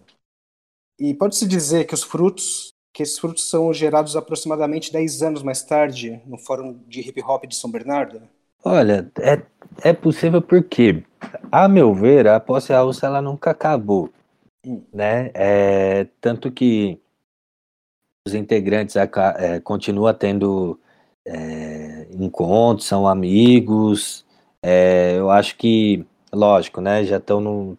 Todo mundo já constituiu família e tal, tem suas dinâmicas próprias ali, mas de modo geral, é, ainda tem uma atuação de é, uma atuação nos movimentos e tal. E isso tem alguns que ligado diretamente é, mais ao rap, né, de continuar rimando, gravando, lançando, e outros mais ligados à política, né, da organização é, social, ligado ao movimento negro. E no Fórum de Hip Hop São Bernardo, integrantes da Posse Ralsa também estavam juntos. E foi muito importante porque a experiência que eles traziam era no sentido de é, demonstrar uma necessidade de autonomia. É, por quê? Para se fazer os eventos, você precisa geralmente de palco, precisava da aparelhagem, e não ter isso te coloca é, refém ou de ter que alugar ou de depender de um departamento ou de uma secretaria de cultura, de algum projeto para que você pudesse fazer esses eventos. Então, ao estar no fórum de hip hop também, é, os integrantes da Raúça e trazer aquilo que foi limitante para o período deles, é, no fórum de hip hop a gente chegou é, num, num, momento ali que é, eu acho que foi bem maduro e, e significativo que foi. A gente desenvolveu uma atividade que teve um pagamento via Secretaria de Cultura, só que é, ninguém se apropriou desse dinheiro individualmente. Todo mundo recebeu individualmente, porque tinha uma questão de assinatura e tudo mais, né, as paradas legais, mas é, esse dinheiro foi colocado na roda a ponto para que fosse compradas as aparelhagens, né? Então foi comprada mesa de som, cinco microfones, dois PAs, um sub, é, caixas de referência, decor flex também para os b-boys, foram compradas algumas latas de spray. Então tiveram ali é, dá para se dizer então que foi uma semente plantada pela posse raúça e daí é. o próprio fruto já é um, um, um, desdobramento também da presença né, de integrantes da posse raúça ali no, no, no fórum de hip hop. Então esse encontro é, de gerações ali no fórum de hip hop ele foi muito importante até mesmo para o desdobramento depois da, da Batalha da Matrix, apesar de que a Batalha da Matrix nunca foi uma atividade do fórum ou pensada a partir dos integrantes do fórum, mas ela foi dialogada com o fórum também. Então, nesse sentido, é, as, a responsabilidade, tanto que o lema da, da posse russa é hip hop com responsabilidade racial, essa responsabilidade ela estava presente ali nos próprios indivíduos, né, que estavam participando das reuniões e das atividades. Ótimo. É, por aí, então, a gente já consegue esboçar o, o surgimento da batalha, certo? Sim. Certo. E na, na tese, você levantou alguns nomes, idades dos organizadores da batalha. Né? Eu acho importante dizer que a batalha é uma iniciativa feita por uma organização que tem o nome de Sociedade Alternativa de Campon. Isso. E a grande maioria desses integrantes, né, elas estão na casa dos 30 e poucos anos, né, 20, 30 anos, e são de diferentes lugares, com diferentes histórias. Sim. E alguns deles fizeram parte do fórum, certo? Não chegaram a fazer parte do fórum, mas frequentaram. É... Menos as reuniões e mais o sarau do fórum. Então, nesse sentido, é, o Sarau do Fórum, felizmente, foi esse espaço que é, ajudou a aglutinar e colocar em diálogo essas gerações, né? Porque ali já era um espaço mais. É, tinha também os debates e, como proposta, ter também o desenvolvimento, de aprender juntos, né? Essa ideia de é, discutir um tema ou ter até mesmo uma pauta ali para que alguém viesse apresentar, ou mesmo nos lançamentos de livros. É, a maioria eram livros de poesia, mas também teve lançamento de livros teóricos mais. É, então, no Sarau do Fórum, dá para se dizer ali que foi um ponto de encontro dessas gerações. O livro, ele é como a dissertação? Você simplesmente pegou. Porque não li o livro, eu li a dissertação. E é, e é a mesma coisa? a estrutura do livro é a mesma da dissertação, então são os três capítulos e tal. O que teve foi é, uma adequação ali e um certo complemento no capítulo 1, modificações no 2 e no 3 também, e na conclusão. Mas é, são, não, não são estruturais. É só uma forma de que é, como ele saiu mais ou menos um ano depois da, é, da, da, defesa, né, do, do mestrado, uhum. então tinha coisas ali na, na dissertação que era mais um ajuste é, textual, vamos dizer assim, é, e, que, e um complemento, mas nada estrutural. Então, estruturalmente, a, o livro é uma adaptação da dissertação. Tá. As, por acaso as notas de rodapé continuam no livro? continua. Continua. Algumas saíram, mas continua. No livro ficaram 262 notas de rodapé. Ok, ok. Tem um momento no livro, uma página específica, que tem mais notas de rodapé do que texto. Né? E é inevitável você falar, meu Deus, né? Vamos, vamos nessa. E de repente você começa a ler a nota de rodapé e você vê que pronto, tem um novo livro a partir daí. Né? E, inclusive, é, um, é uma nota que fala sobre o fórum de hip hop, né? Sobre essa importância. E você diz ali, inclusive, que infelizmente você não teria ali como desenvolver mais essa temática, né? E Exato. Quando você lê isso, você fica com uma pulga assim, atrás da orelha, porque você já está completamente envolvido naquela leitura e fala, meu Deus, cara, quero entrar nesse universo também, né? Quero, quero conseguir palpar isso também. E nessa altura dessa nota, é, que você fala sobre o fórum de hip hop, você levanta essa questão do Sarau do Fórum, você também fala do surgimento das pequenas batalhas, né, em locais diferentes da cidade. Então, isso daí, essas batalhas era literalmente o rolê, assim, né? Então, você tinha ali é, uns encontros, mas que não era nada oficial, não era nada marcado. Então, em geral, era acontecia é, nos postos de gasolina, que tinha conveniência, então, é, principalmente um, o posto é, central ali próximo do, da pista de skate de São Bernardo. Acabou sendo um ponto de encontro porque às vezes tinha evento na pista, é, aí o pessoal estendia até a noite, então tava ali, quando ia ver, tinham é, amigos que eram MCs também começavam a rimar. Também tinha no posto, no, no estacionamento do Carrefour, que era isso, né? Então um espaço é, que aí o pessoal, pelo menos um ou dois tinham um carro, então ia até o estacionamento do Carrefour, comprava ali é, umas bebidas, um salgadinho, ficava ali a noite toda, sabe? Então eram esses encontros bem informais ou mesmo na casa de, de alguma pessoa e tal, né? Tinha ali uma, uma festinha que o pessoal é, colava e tinha um momento da, das rodas de rima e tal. Então, é, era uma, uma coisa muito espontânea mesmo. Não tinha nada estruturado de ser um evento é, e que esse evento ia ter ali uma divulgação.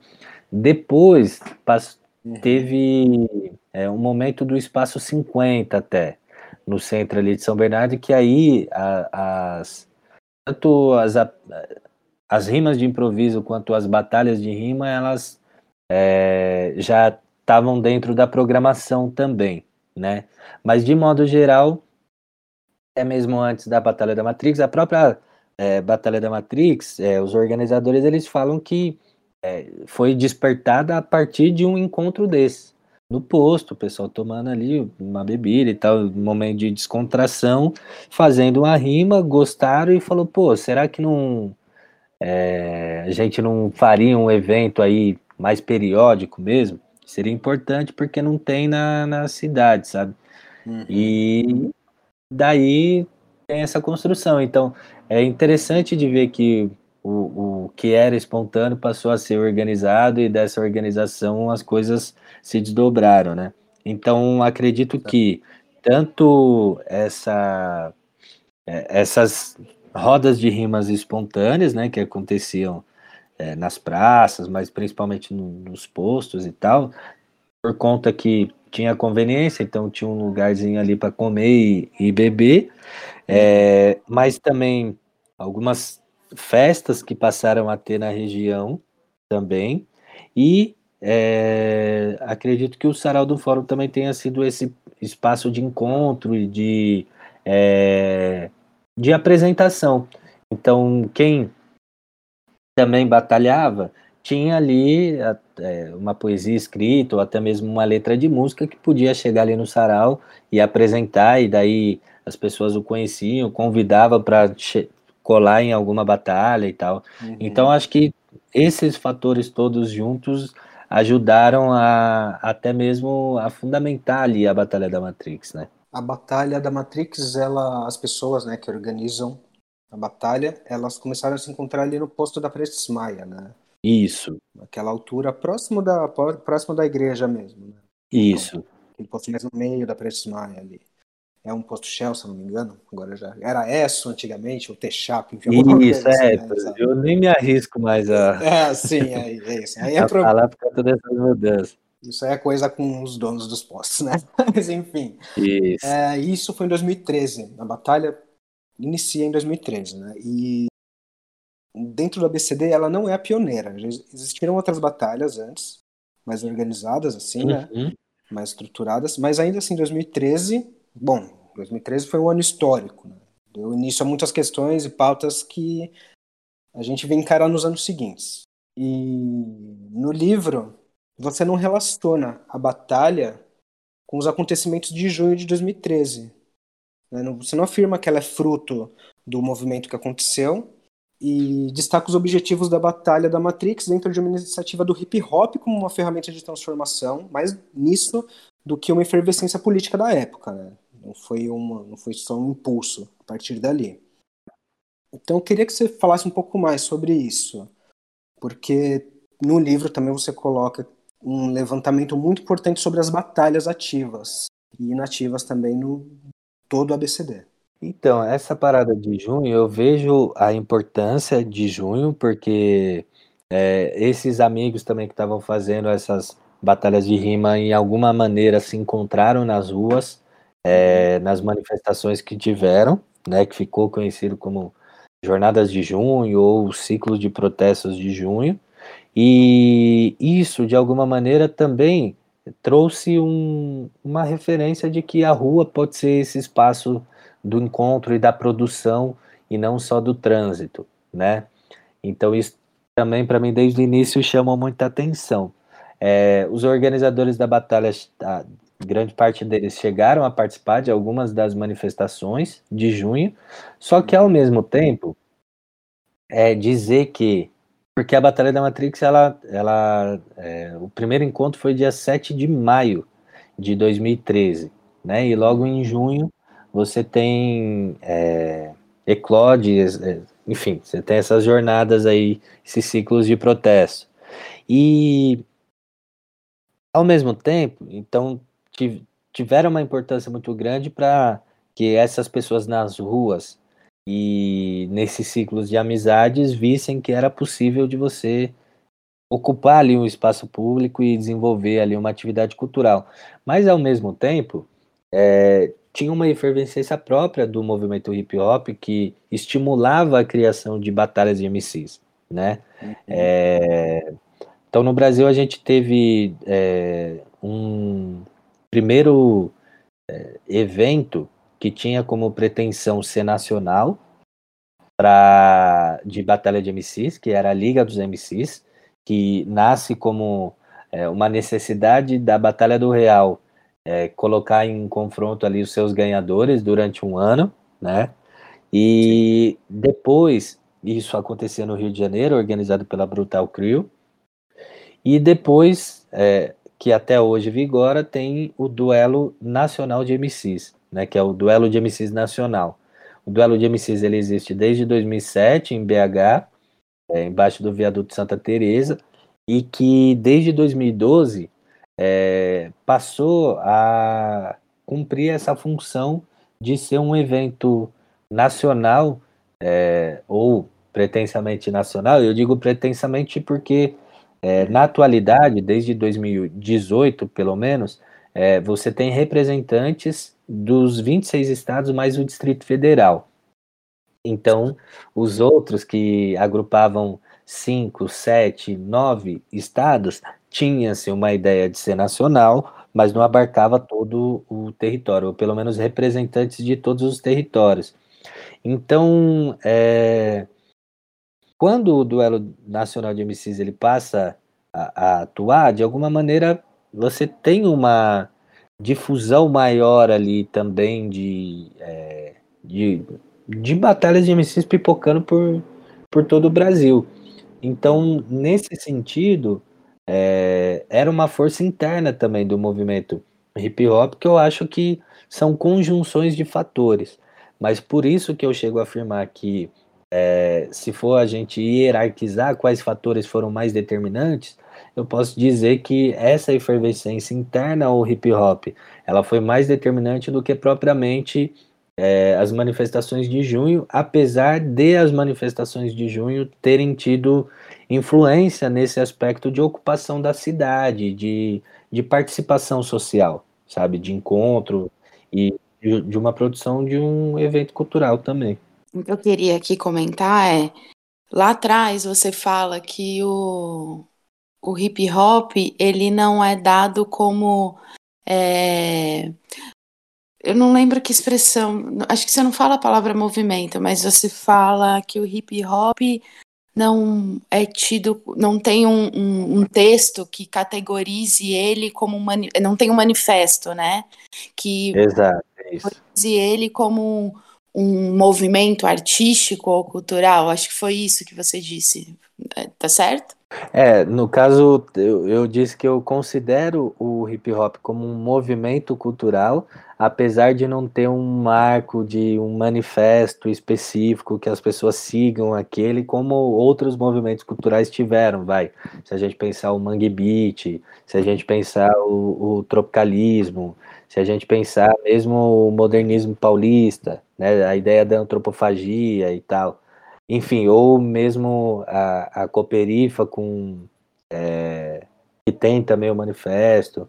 Enfim, o hip hop, de modo geral, não tem esse manifesto, mas ainda assim eu o vejo como um movimento cultural. Eu acho que o trabalho de trazer, por exemplo, a Batalha da Matrix para um campo acadêmico de pesquisa e refletir, né, reflexionar sobre é, esse, esse momento da, da batalha é, faz um pouco parte dessa.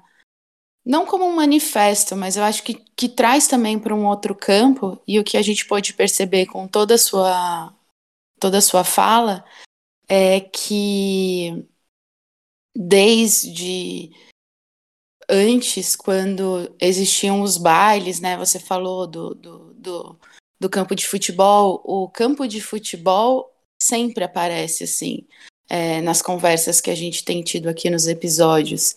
É, e os bailes, né? Sempre que a gente fala com pessoas que, que é, do movimento negro, né? Pessoas negras, o baile também aparece muito. E aí eu fui acompanhando toda a sua história, e aí quando é, a, a produção do disco, e enfim, tudo isso para mim traz é, uma marca de, é, de identidade mesmo é, negra que foi se estabelecendo em a cada período de uma forma e ela foi é, se colocando ali, essa, essa pauta identitária foi colocando ali, e que a Batalha da Matrix, como as outras que existem, ela é sim algo paralelo, por exemplo, a, a,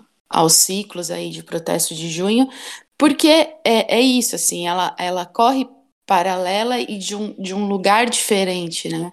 Que foi se transformando ao longo da, das décadas, mas que eu acho que faz parte né, de um mesmo movimento identitário aí é, que, que ocorreu e que desde sempre vem lutado por uma disputa de. vem lutando né, por uma disputa de, de território, de espaço, de identidade, de cultura.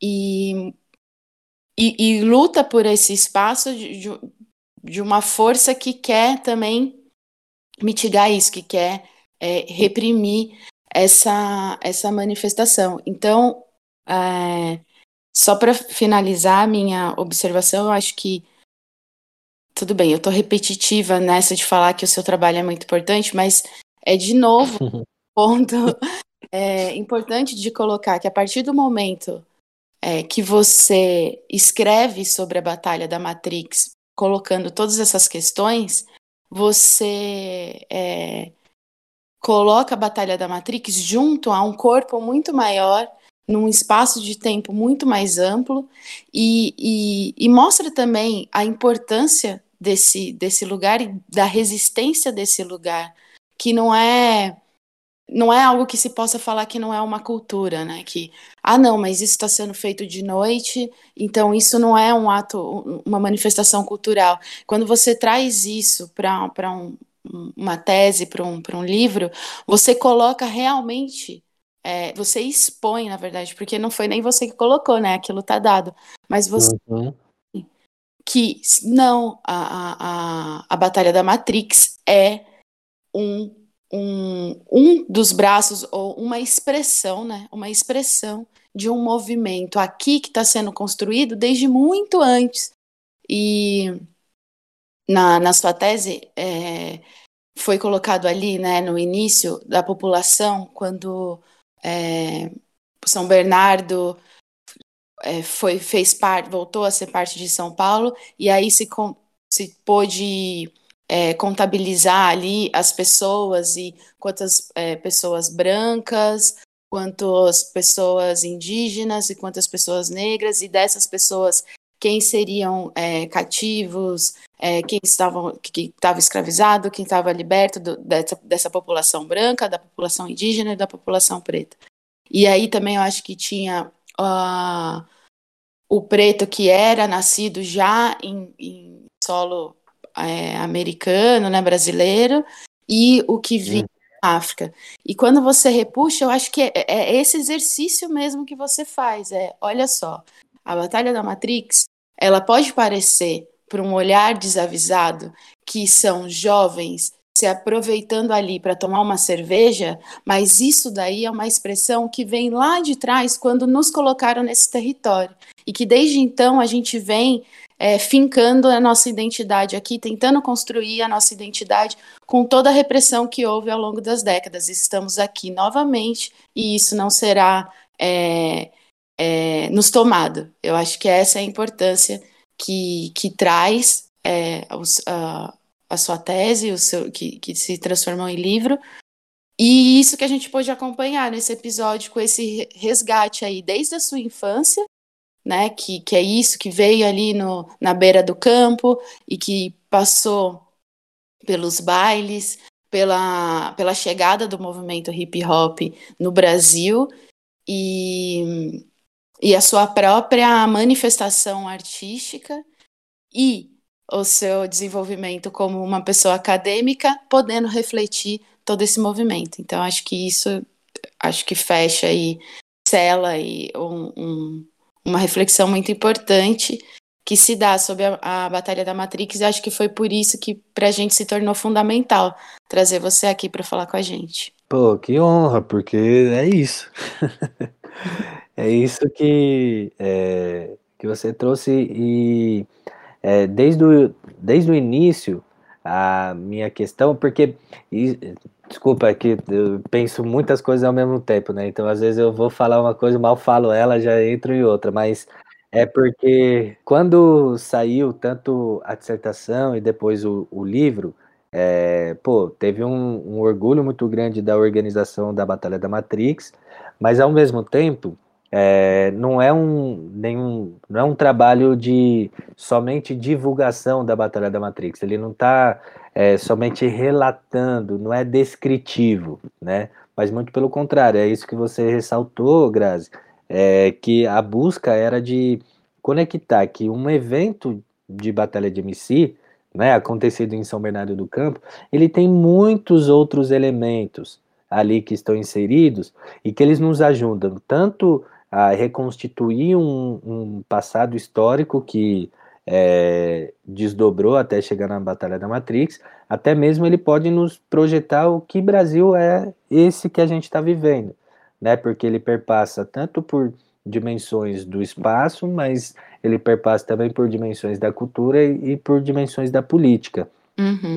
Então, nesse sentido, é, foi até interessante, porque a todo momento eu falava para a organização da Batalha da Matrix, eu falava, mano, olha, eu não estou fazendo um trabalho jornalístico, não é uma ideia de divulgar é, vocês no meio acadêmico, muito pelo contrário, mas é utilizar a experiência da Batalha da Matrix é, e os conflitos, as tensões que foram geradas é, como uma forma de identificar é, elementos da cultura, da política e do espaço é, no Brasil, em diálogo com o mundo contemporâneo, sabe? Então, é, até mesmo é interessante, né, de, de dizer que da organização da Batalha da Matrix eles falaram, não, em algum momento a gente vai querer fazer também um livro é, mais descritivo, né, falando sobre é, uma história específica aí, já mais com, com fotos, essas questões, sabe? É, que para mim também era uma é, era uma preocupação muito grande porque ao- quando você inicia um projeto de pesquisa, você cria expectativas muito grandes. É, de modo geral, as pessoas elas esperam que seja benéfico, né, para para elas ou para o movimento que elas fazem parte. E nesse sentido, para mim, eu não queria frustrar ninguém, né? Então, desde o início, eu já ressaltava isso, que não é um somente um, um trabalho de exaltação descritiva. A exaltação da Batalha da Matrix, acho que vem na sua própria trajetória e o quanto que ela se conecta com é, um, um desenvolvimento social contemporâneo. É, mas não necessariamente é, aquela. é, não é um trabalho apologético, vamos dizer assim, né? Tem uma proposta de um trabalho crítico, né? De, de, uma teoria crítica ali. E essa teoria crítica é para que ela tanto proporcionasse é, possibilidades de, de avanços no interior da Batalha da Matrix e também das batalhas de MCs, mas também que a gente pudesse conhecer a sociedade brasileira por meio disso, sabe? A partir de São Bernardo, lógico, né? Falar em sociedade brasileira é falar de muitas regiões, é falar de muitas cidades, é, de muitas particularidades, mas que de modo geral a gente, por ser um território é, unificado, o que que a partir de São Bernardo a gente consegue aprender, sabe? Para o Brasil. Então, essa era a, a preocupação que fico feliz de saber que é possível que ela tenha sido captada, sabe? Quantas páginas fica, ficou o, o livro? 283 páginas. Então, é, é um manifesto de 283 páginas. Sem sombra de dúvida, sem sombra de dúvida. Eu disse no episódio anterior, né, que é o material contemporâneo mais importante que temos em relação a não só hip hop como cultura também, né? Como um retrato de cultura na discussão, no ponto que estamos agora da discussão, né? E com esse depoimento agora, Grazi, seu, isso reforça mais ainda, né? Isso que chegamos a, a conversar não exatamente nesse ponto, né? Ainda aprofundou mais essa, essa reflexão sobre o livro. Eu compartilho compa- completamente dessa ideia. É um, é um livro que eu adoro, é um livro que eu vou faço toda a questão de divulgar e falar da existência dele para as pessoas, porque é preciso é preciso que leiam para que entendamos aonde estamos agora, né? E bom, inclusive queria até aproveitar essa deixa aqui para te perguntar, Choco, onde consegue comprar o livro, se dá para acessar ele via e-book, como a gente faz para ler? O livro, como ele tem, é, para além da adaptação do texto interno, apesar dele estruturalmente ser é, a- o mesmo do que a, a dissertação, então a dissertação ela está disponível publicamente, né, no, no banco de teses da USP, se é, colocar Felipe Oliveira Campos até no, é, na procura ali do Google, é, ele é capaz de direcionar já lá para o banco de teses, né?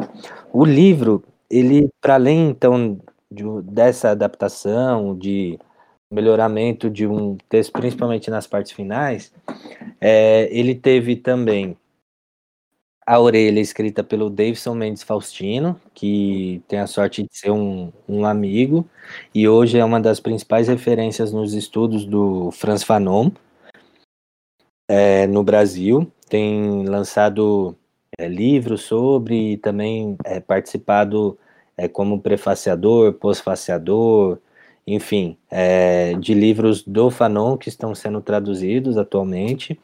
Tem a, o prefácio da Daniela Vieira dos Santos, que é uma professora de sociologia é, da Universidade Estadual de Londrina e que também tem estudado é, a nova condição do rap no Brasil e também tive a honra de ter tido no livro a apresentação do Emicida e um trecho dela é, foi também para a quarta capa, né? Então o livro ele foi lançado pela editora Ucitec, que é de São Paulo também, dentro de uma coleção chamada Diálogos da Diáspora, que é uma coleção muito importante e que ela teve um apoio do Roger Machado, que ele foi técnico do Bahia, atualmente ele está na Hum, comissão técnica do ok. Fluminense também. Então, é, para quem não está associando o nome à pessoa, é, com certeza em algum momento, quem está ligado no futebol, é, ele era aquele técnico que falava sobre questões raciais, sobre questão, questões de desigualdades no Brasil, né? E por isso o livro ele está com um preço honestíssimo, né? Apesar das 286 páginas, está sendo vendido a R$ 28,90, tanto no site da UCTEC, mas também, é, então, da própria editora, na loja virtual da editora, e em outros também, eu destaco um aqui, que é no site do Litera Rua, que é do meu parceiro Tony C, e que está também disponível lá na biblioteca, que fica lá no bairro do Limão, e também na loja virtual. Além de outras livrarias, na Martins Fontes Paulista, também está sendo vendido, mas destaco esses dois locais, que é a própria loja virtual da UCTEC e também a loja virtual da Litera Rua. Eu vou querer o meu autografado, hein? Pode ser, com dedicatória e tudo mais. Opa, com certeza. É, na verdade, Choco, eu vou te pedir licença é, para falar aqui, é, porque a gente pode regravar em outros momentos, mas eu acho sempre a coisa autêntica, na carne, assim, mais gostosa. Então, eu vou te pedir licença para deixar registrado que esse episódio é, aconteceu perto de uma, uma perda muito grande, né?